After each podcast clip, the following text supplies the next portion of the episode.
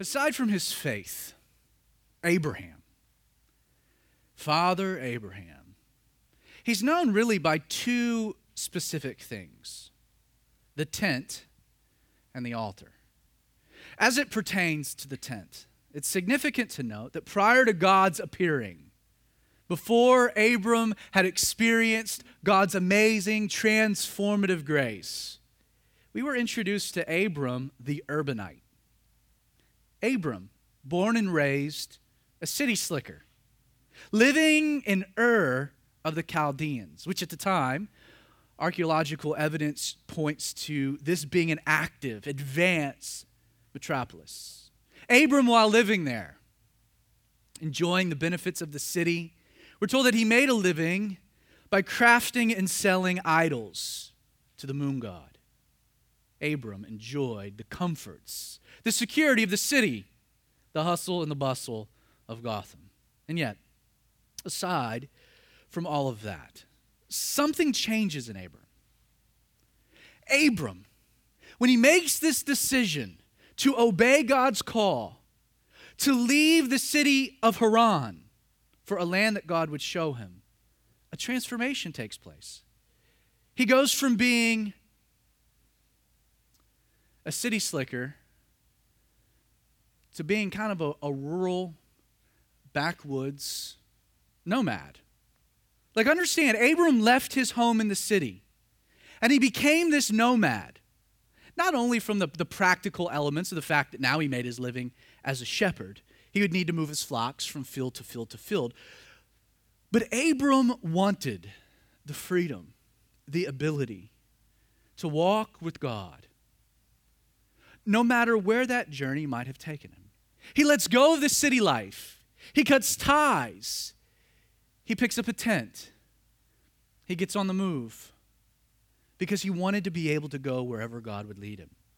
You'd be correct in saying Abraham chose an exciting odyssey with God over a stable home on this earth, which is why the tent came to represent his relationship with the world around him.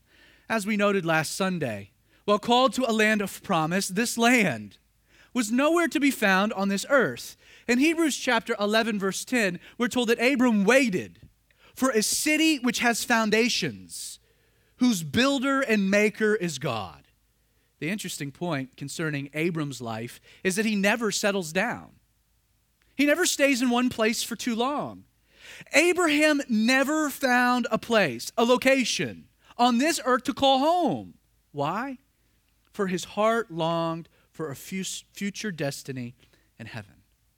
Abram, he exchanged all that this fallen world had to offer because he knew that it could never, ever, ever compare to a life he had discovered walking with God.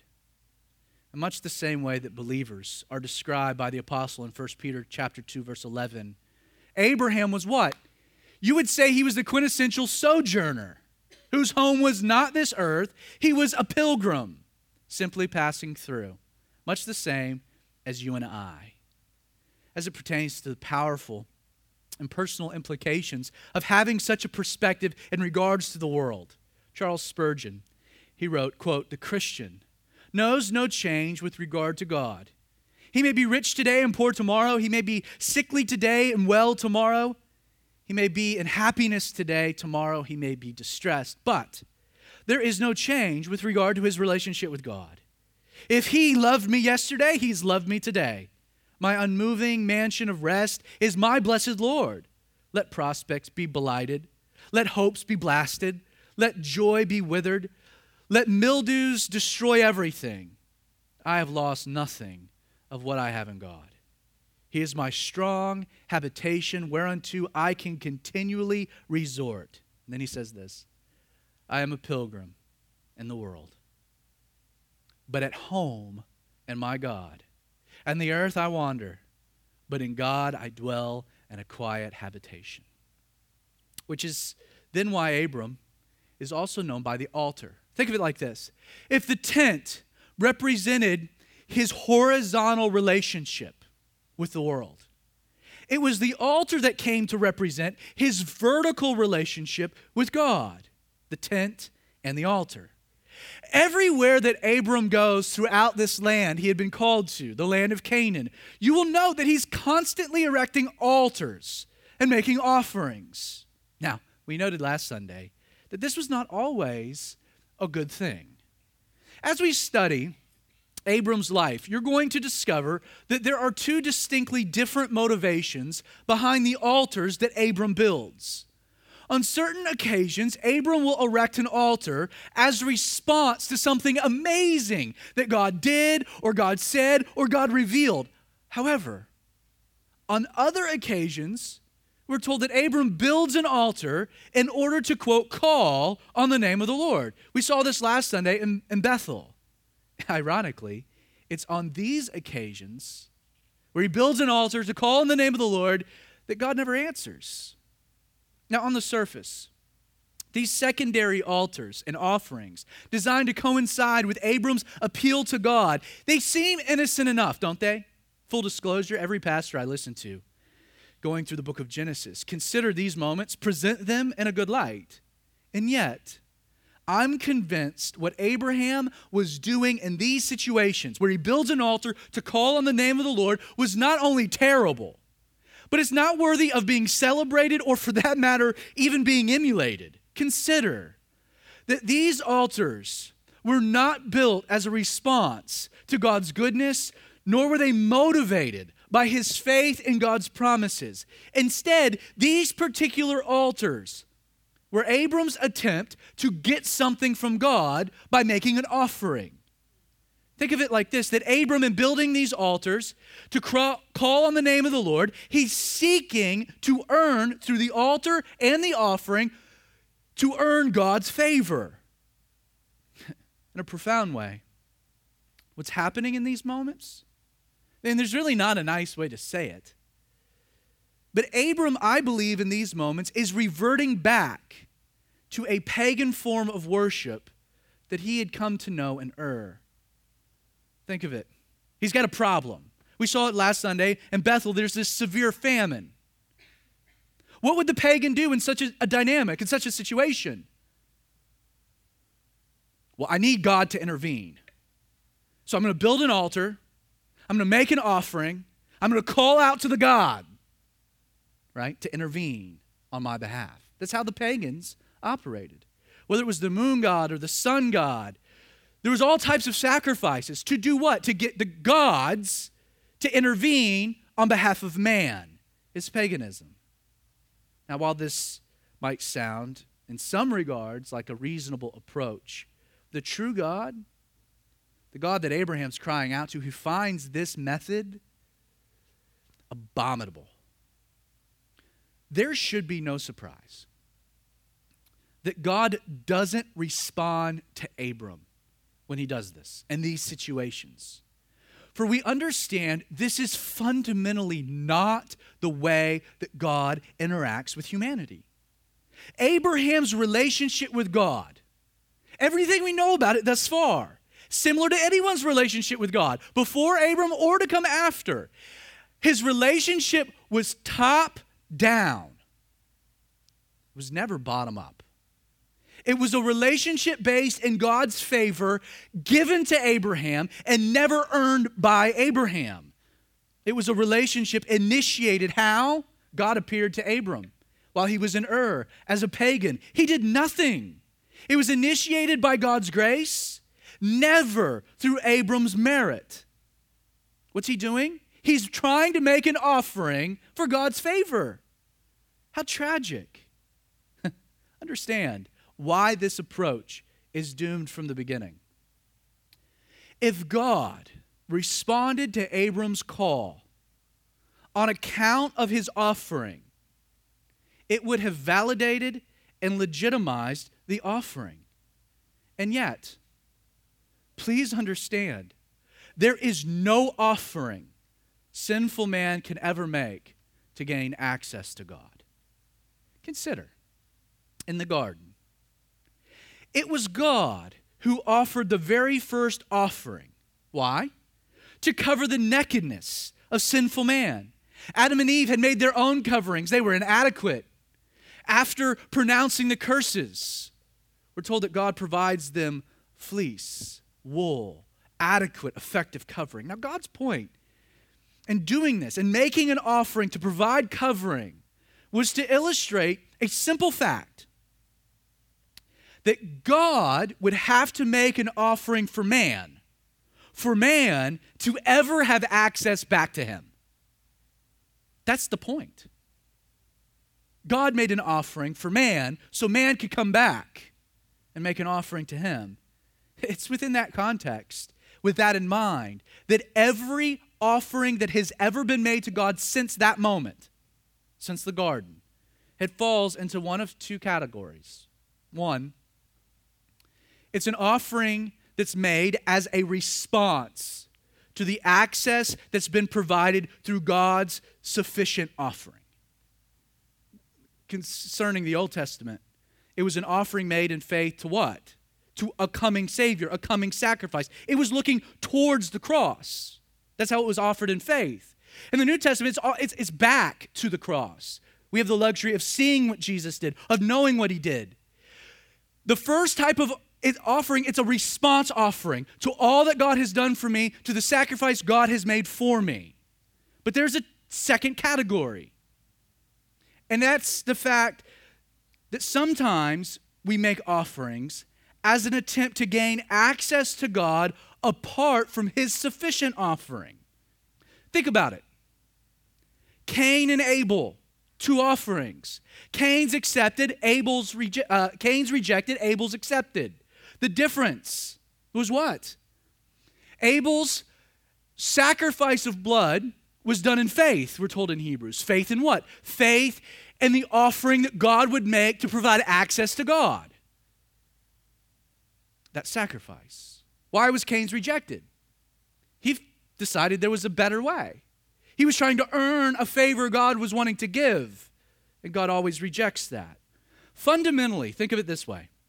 One approach is accepted by God for it's based in a faith in Jesus, while the other is completely rejected for it claims a way other than Jesus, and there is no other way to the Father except through him.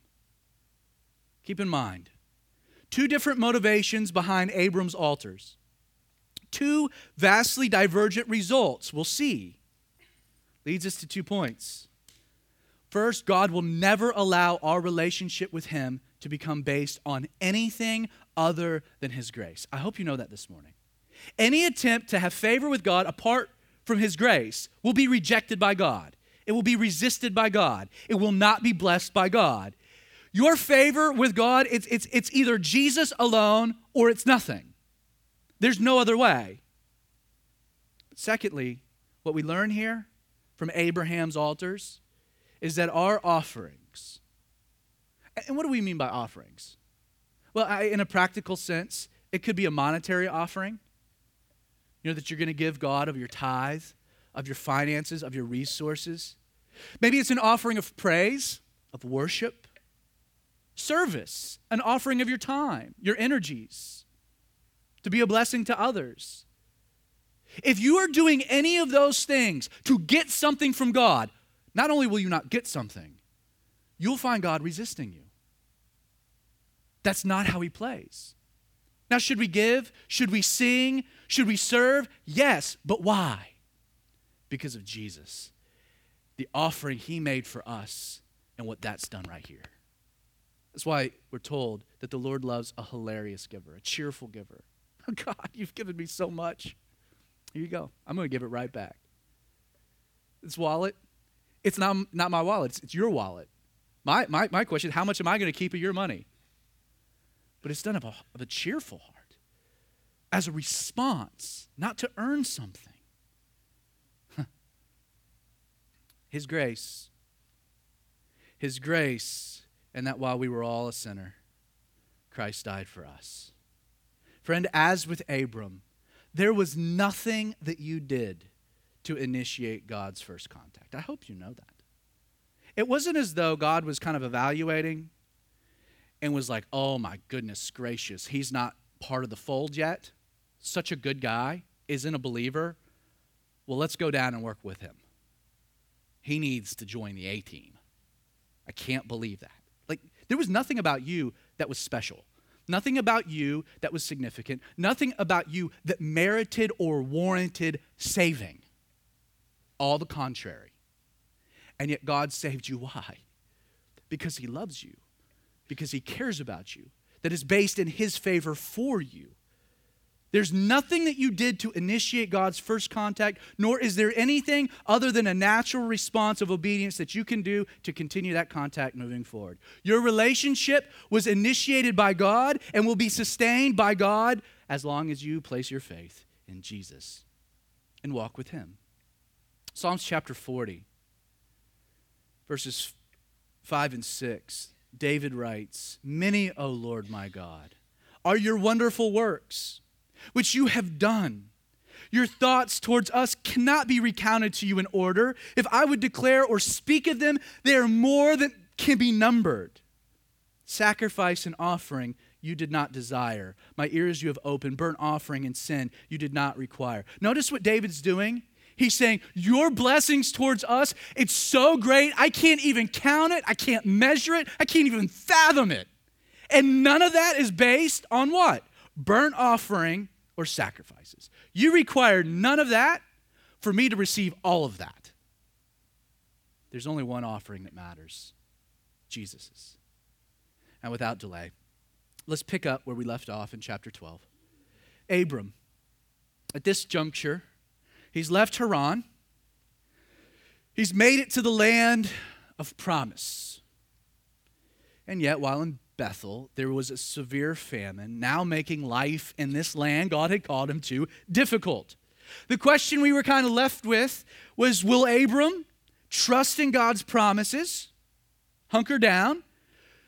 God will never guide me where he won't provide for me. You've led me to this land. It's a famine. It's tough. It's difficult. That's how life rolls. Will I trust you? Will I rely on you? Or will I kind of take the easy way and move south for greener pastures? Sadly, Abr- Abram's trust wavers. We read in Genesis twelve, verse ten, that Abram went down to Egypt to dwell there, for the famine was severe in the land. Verse eleven, it came to pass, when he was close to entering Egypt, that he said to Sarai, his wife, "Indeed, I know that you're a beautiful woman of countenance.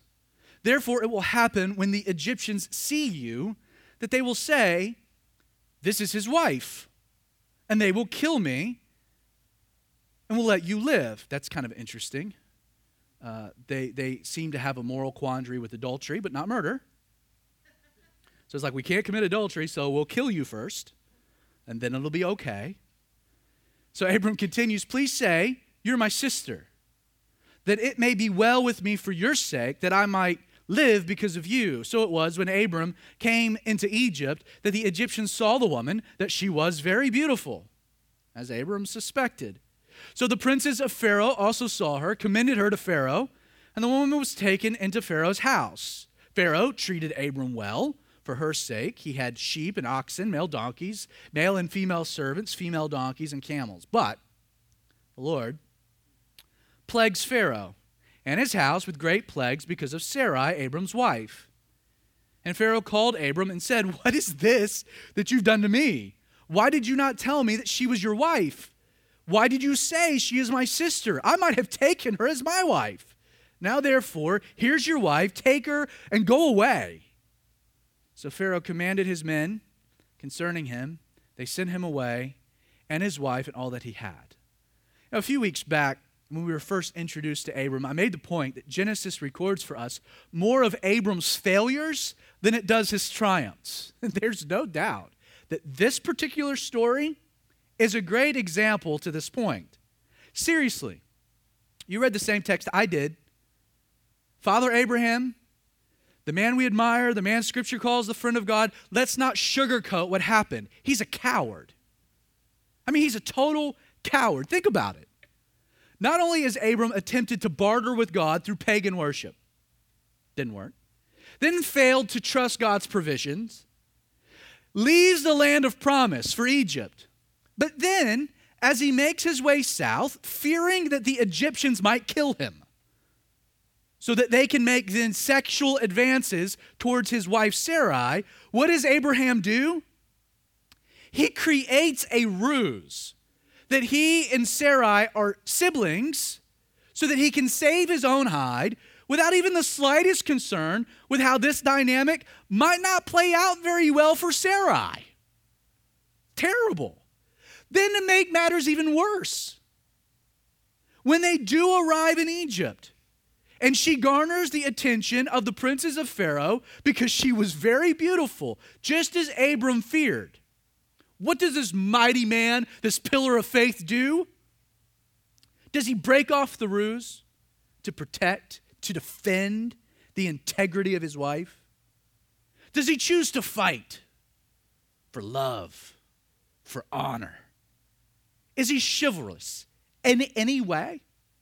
Nope. We're told Sarai was taken to Pharaoh's house, presumably to become part of his harem. And Abram does nothing to stop them. Sure, we're told he was treated well as a result, but don't mistake the fact that Abram appears willing to stand idly by and allow his wife to be sexually solicited by Pharaoh. Abram, as a man, should be embarrassed. That's not admirable. I'm not going to present this in some twisted light to make it appear what it's not. It's horrible. Here we have the father of faith withering in fear. There is no doubt he should have never left Canaan to start with. But what's happening here in Egypt is inexcusable. Abraham not only failed to step up, he wasn't even a man. He didn't defend his wife. Honestly, Abram is the last thing you would ever say to be Prince Charming. The contrary. This is the type of man you really don't want your daughter to marry. Oh, I know, I know you want to take my wife to sexually uh, take advantage of her, and uh, but she's not my wife, just my sister. Just want to let you know. Uh, I'm just going to stand. Okay, see ya, hun. See ya. Hope all works out well. What an idiot. Like, terrible. Let's not sugarcoat it. Aside from the obvious, I believe what makes Abram's actions even more egregious is how condescending and uninterested he appears to be concerning Sarai. Like, you notice, he doesn't appear to be very worried about her well-being, about what will happen to her in a harem, about the things she'll be exposed to, the things that will be done to her. He, he doesn't even seem to be concerned about her getting pregnant, right? God's whole promises is based on what? A child of promise. He's not worried about Sarai getting knocked up. Like, they'd been trying for years to get pregnant with no success. We're even told that Scripture affirms that Sarai's barren. Could it be that Abram's like, she's not going to get pregnant anyway? Could she maybe... Could he maybe have been blaming her for their years of infidelity? Uh, infert- infertility? Excuse me. Totally different meaning there. My point is, my point is, not only is he like, eh, more interested in himself than her, but he's just, he's a fool. Like, he is a foolish, selfish, fearful husband who cares clearly more about himself than the well-being of his wife. And yet, this is what I do like about this story. And, and, and ladies, I know none of your husbands probably have ever acted in a foolish, selfish, fearful way. But just in case maybe they have or will in the future, there is an aspect to this story that you should take great encouragement with.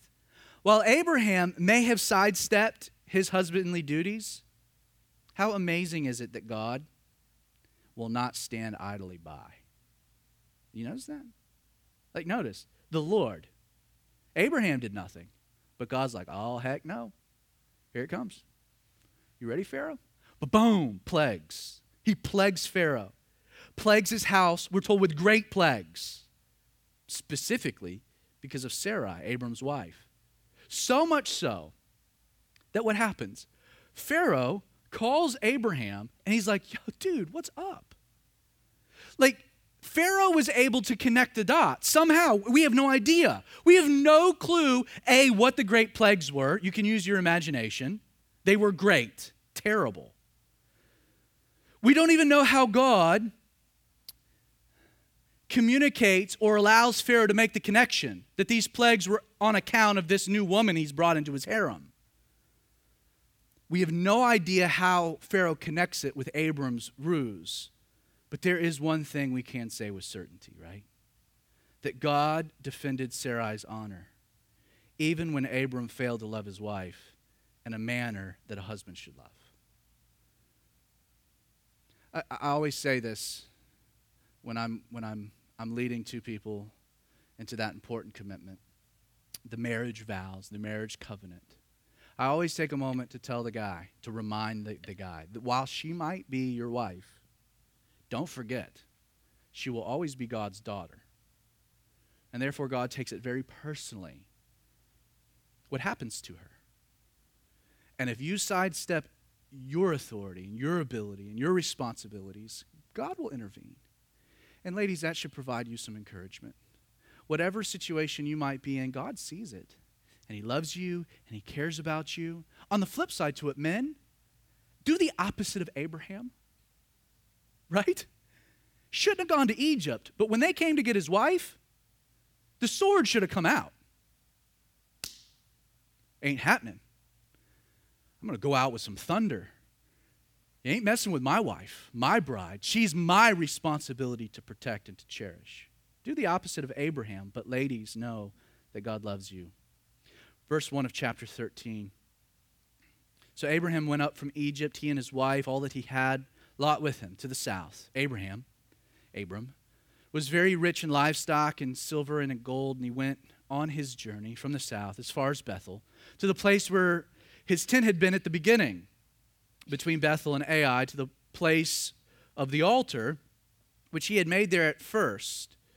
And there Abram called on the name of the Lord. There's no doubt. Abram plays the fool in Egypt, a place he should have never gone in the first place. Additionally, it's sad that a great man of faith ends up being rebuked by a wicked pagan king, Pharaoh, kicked out of the land, tarnishes his witness. Here he is now returning to the place that God always wanted him to be, the land of promise. Here he is, and he calls on the name of the Lord. Now, there are, as you study this passage, those who point out God's grace here. Because here he is. He's an idiot for going to Egypt. What he does there is deplorable. But he gets rewarded for it, right? He comes back very rich. And so there are pastors that like to point out God's grace in this. I don't buy it. But please understand, there is a truth very applicable here, that God will never bless disobedience. I hope you know that. As a matter of fact, nothing good is ever spawned in our lives when we fail to trust God's promises. Now, God can work through those things, bringing us back to where we should have been, but he doesn't bless disobedience. While it's true on the surface that Abram appears to be blessed in spite of his disobedience, the brutal truth, you should understand this, is that none of the things that he brings back with him from Egypt, none of these things prove to be a blessing. As a matter of fact, you can make the argument that all of these things he gets in Egypt that he brings back to the land of promise turn out to be nothing but a curse, that they give him more and more problems. It's interesting to note this phrase, very rich, in the Hebrew. Literally means to be overloaded with. Don't forget Abram's identity, right? He's known by the tent. He's a sojourner. Now, though, his ability to move freely is limited. He's got a lot of junk he's got to carry around. Beyond this, it would be more difficult, right, to, di- to directly attribute Abram's stature, his status, as being purely a work of God. People would evaluate Abram's life and say, well, he's got all this stuff, not because of God's hand and God's blessing, but he got it all from Pharaoh. Tarnish his witness. Sadly, as we're about to see, all of this stuff that Abram received is going to directly contribute to a separation that takes place between he and his nephew, which eventually ends very poorly for both Abram and Lot. Additionally, keep in mind, this one act of disobedience, the stuff he gets in Egypt, the things he brings back from Egypt, ends up setting the stage for his greatest failure. Note, of the things he brings back from Egypt, we will find to be a young handmaiden by the name of Hagar. He gets Hagar while in Egypt. Well, verse five, Lot also, who went with Abram, had flocks and herds and tents. The land was not able to support them so that they could dwell together. Their possessions were so great they could not dwell. There was strife, we're told, between the herdsmen of Abram's flocks and the herdsmen of Lot, Lot's livestock. The Canaanites and the Perizzites also dwelt in the land. So Abram said to Lot, "Please let there be no strife between you and me, between my herdsmen and your herdsmen, for we're brethren. It is not, is not the whole land before you? Please separate from me. If you take the left, I'll go to the right. If you go to the right, I'll go to the left." And Lot lifted his eyes and saw in the plain of Jordan that it was well watered everywhere before, well, the Lord destroyed Sodom and Gomorrah. This area was like the garden of the Lord. Interesting, they're still talking about the Garden of Eden. Like the land of Egypt, a land he just came from, right? On Lot's heart, as you go towards Zoar. So Lot chose for himself all the plain of Jordan. He journeyed east. So they separated from each other. Abram dwelt in the land of Canaan. Lot dwelt in the cities of the plain and pinched, pitched his tent, even as far as Sodom.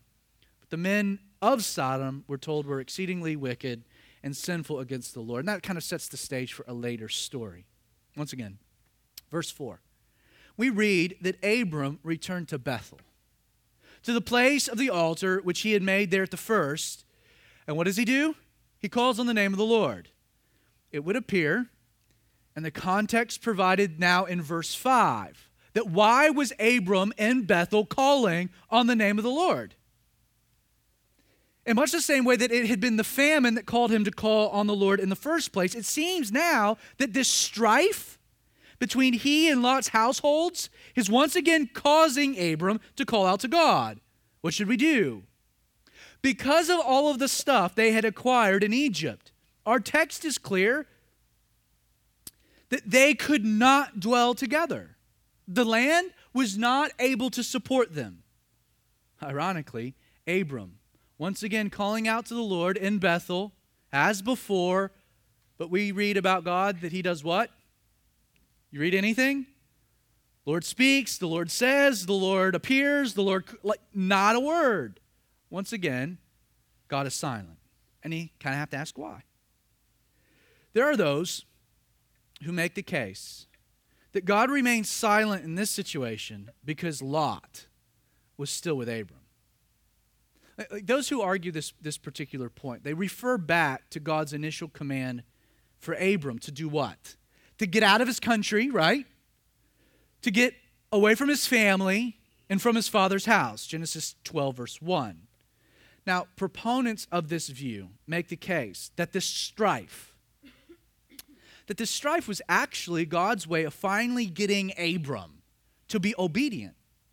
He left Ur, obedient? No. Wasn't obedient. He brought with him his father Terah and Lot, his nephew. Then in Haran, what happens? Terah dies. Well, that's easy to deal with. He sets out to the land. He's still bringing Lot. And people will make the case that here he is. There's this strife. Lot should have never, ever been with him. So this strife is God's way of getting Abraham to be obedient, now to separate from someone he should have never been involved with. I don't think I buy that. Like, I don't think I agree with that, that explanation. Think about it like this. If this is truly the reason for God's silence, for the strife, then how do you explain that God spoke to Abram when he was in Shechem, even though he had allowed Lot to travel with him from Haran? Like, if God doesn't honor disobedience, how can you make the case that he honors partial obedience? I don't think you can. Like, we must consider why it is that despite his original command to leave his family behind, that God doesn't appear to have any issue with Lot joining Abram as they made their way from Haran into the land of promise. Have you thought about that at this point? This is a part of this passage that I've always kind of wrestled with. Get out of your country, leave your father's household, leave your family. Okay, I'm going to bring my father and my nephew. Er. They get to Haran. We have years of waste. God not speaking, God not appearing, God not calling. Nothing because of his disobedience. Terah dies. Abraham hears the call, decides to send. He's still bringing Lot. Like, why is that okay? Why is that permissible? He gets to the land of promise. God speaks to him. He sets up an altar. He worships as a response. Lot's there the whole time, and God doesn't seem to have any problems with it then. So why is God having a problem with it now if that's the essence of this strife, for God to get Lot and Abram to finally separate? I think the answer to this might actually be found in Second Peter, specifically chapter two, verse seven, when the Apostle Peter says something crazy. He describes this nephew of Abram with two, where he says he's righteous. He calls him righteous Lot. Righteous Lot? Now, uh, we're going to unpack that more later, especially with, with Lot's story. But I'm convinced that while we have no mention of God appearing or specifically calling Lot, it seems likely via the witness of his uncle Abram that Lot had placed his faith in a coming Savior and Haran. As with Abram, it's the only way that Lot could be called righteous. How are you made righteous? By what you do, but, or by whom you believe in? As Abraham believed what God's promised Savior, and it was accounted to him for righteousness, the only way he could be called righteous Lot is for him at some point to have also placed his faith in God's coming Savior. I think that that's why it's okay for Lot to be with Abram. Like, to this point, do you, do you notice the word Abram used to describe Lot in, in the text we read? Look at verse eight. Abram calls Lot what? He says, we're brethren. Like, in the Hebrew, this word literally means brothers of the same parents, but they weren't. This was his brother's son. This was his nephew. Like, it, it appears by him using this word, by Abram using this word brethren to describe Lot, that Abram made a relational distinction between he and Lot that ran much, much deeper than simply being uncle and nephew. They were brethren. Brothers, because they both had believed God's promises and placed their faith in that coming Savior. I hope you know, faith in Jesus creates a relational bond between people that runs much deeper than blood. Do you know that? The fact that we've been saved, all of us, by the same grace, yields a commonality that transcends all other differences. That followers of Jesus possess not a bond of blood, but one deeper, of spirit.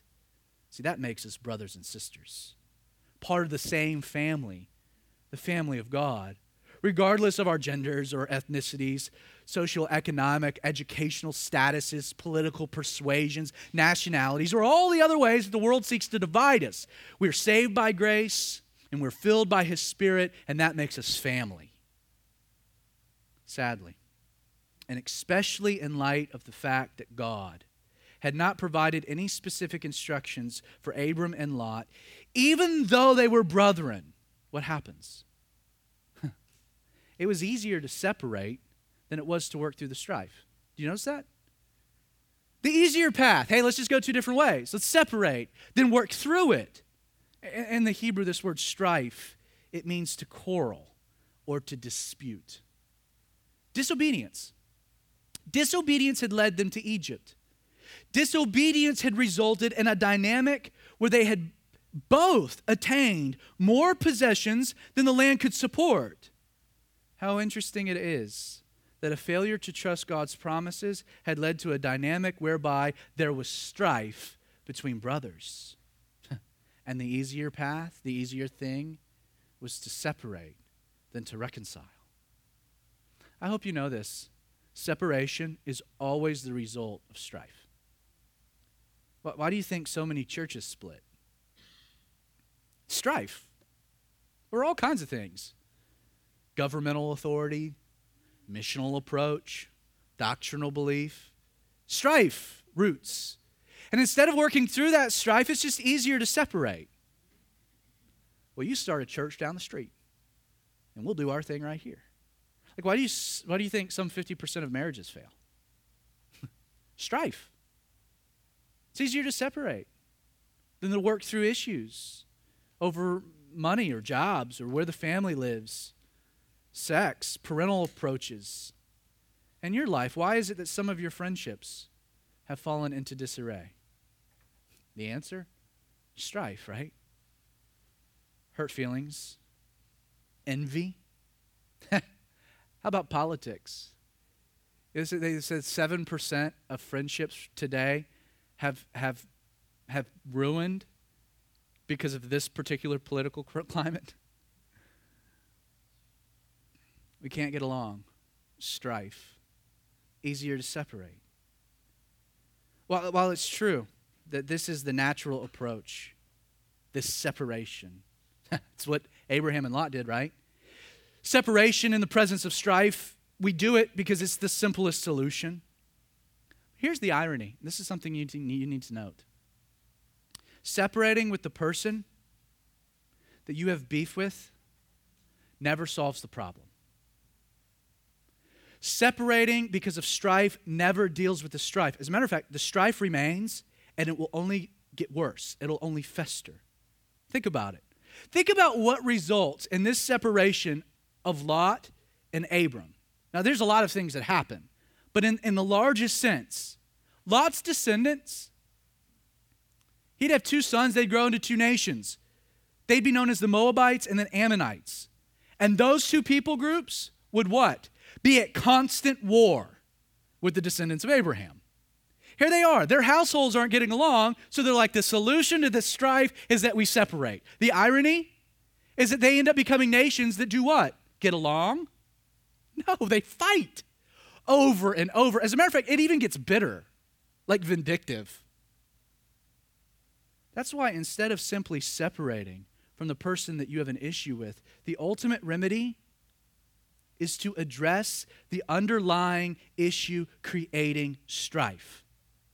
Once again, think back to this example, Abraham and Lot. What was the cause of their strife? We're told it was all their possessions. There's all this stuff. The land couldn't support it. Caused friction. All of the stuff that they had gotten from Egypt.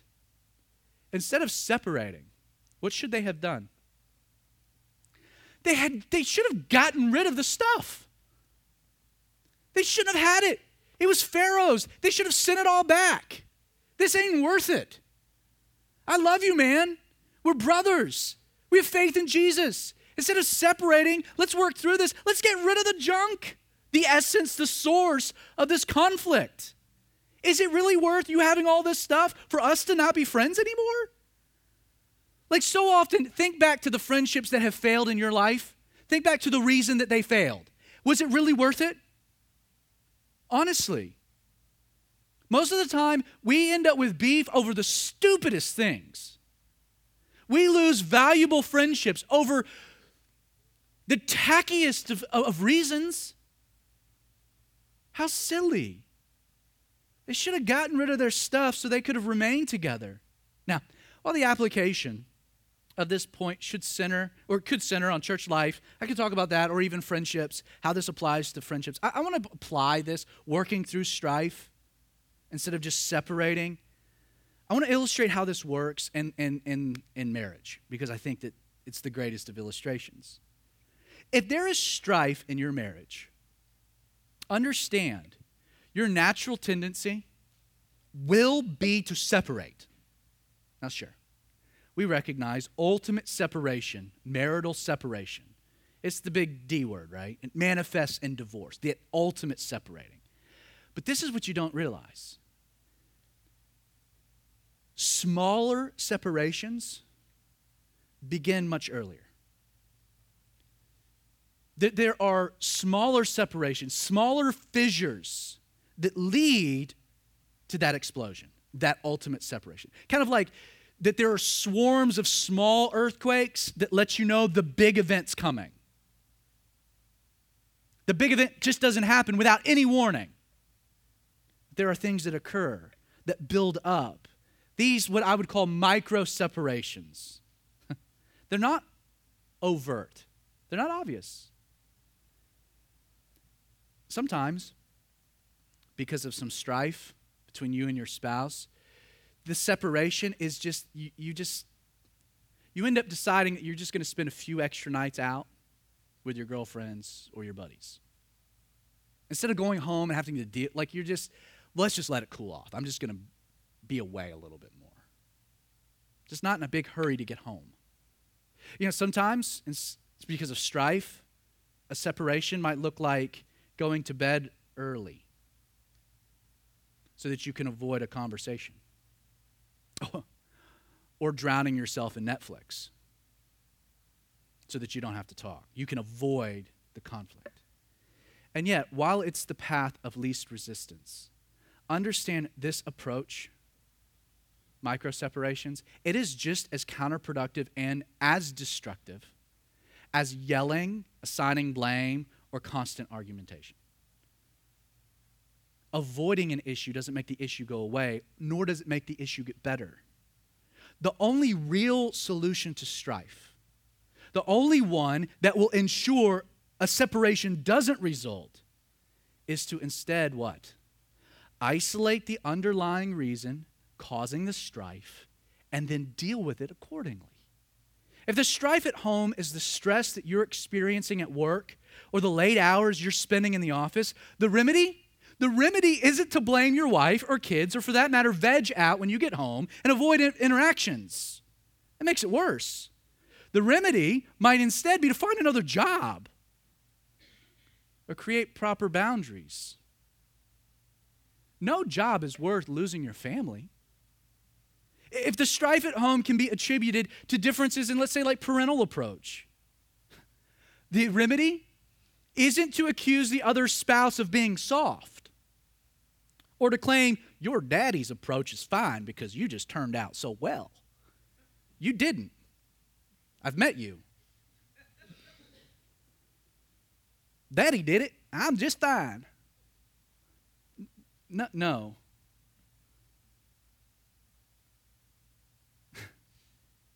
The remedy is not to advocate the role altogether. Just be like, whatever, you just you you handle discipline. I'm out. It's all separation. Instead, what's the remedy? Okay, we have this strife, we have this disagreement, so we need to work through it. And that will require some compromise, a strategy, something we can agree on for handling how we discipline our children. Something we can agree on. If the strife at home is the burden of mounting financial debt, obligations, maybe the remedy is to sell everything, to pay off your debt, to downsize to something more manageable. You know, it's amazing. Almost thirty percent of marriages fail directly because of finances. Yeah. You might really want that new house, car, or fishing boat. But do you want to be enjoying those things alone? Like, do you want those things at the expense of your family because they create strife? Once again, the easiest thing to do when strife exists is to allow space to develop between the, you and those you love. And yet, as we'll see in the coming weeks, illustrated by Abram and Lot, separation, it's not only unhealthy, but it never works out in the end. You know, the altar, the tent, Abram's relationship with the world and with heaven. How sad it is when you consider that on account of Abram's disobedience, and now the decision to separate instead of work through his strife, what results? Abram loses his friend. He loses a brother. He loses Lot. You know, the really cool thing about this journey, this journey of faith, this journey that we're all on, the journey with God, it's that we travel it not alone. The part that I find so awesome is that we get to, to embark on the journey with people who will also get to enjoy the destination with. Like, never forget, there are only two things you'll take to heaven. Your memories and the friends you make them with. That's it. Your stuff ain't going. Ain't gonna make it. If you allow strife to cause a separation, here's the dirty little secret. You need to deal with it now, because if not, guess when you'll have to deal with it. I never want to see that person again, because when I do, I feel real awkward inside. They're over there on that side of the room, and so I go over to the other side of the room, and I'm like, don't make eye contact, because we've got this weird thing going on between us. Deal with it now, because you really want that dynamic in heaven. I know we're before the throne of God, but I still haven't resolved my issues with Larry. I'm just feeling real awkward over here with the other saints. Just deal with it. Get over it. Move beyond it. Isolate the strife and deal with it. Why, why, why would any of us allow petty strife to rob us of the incredible joy of having people in our tent that will also have the pleasure of enjoying heaven with somewhere in the future? I love that. Strife. It ain't worth it. Obey God. Follow God. And value most the people you get to walk with. And so, Father, Lord.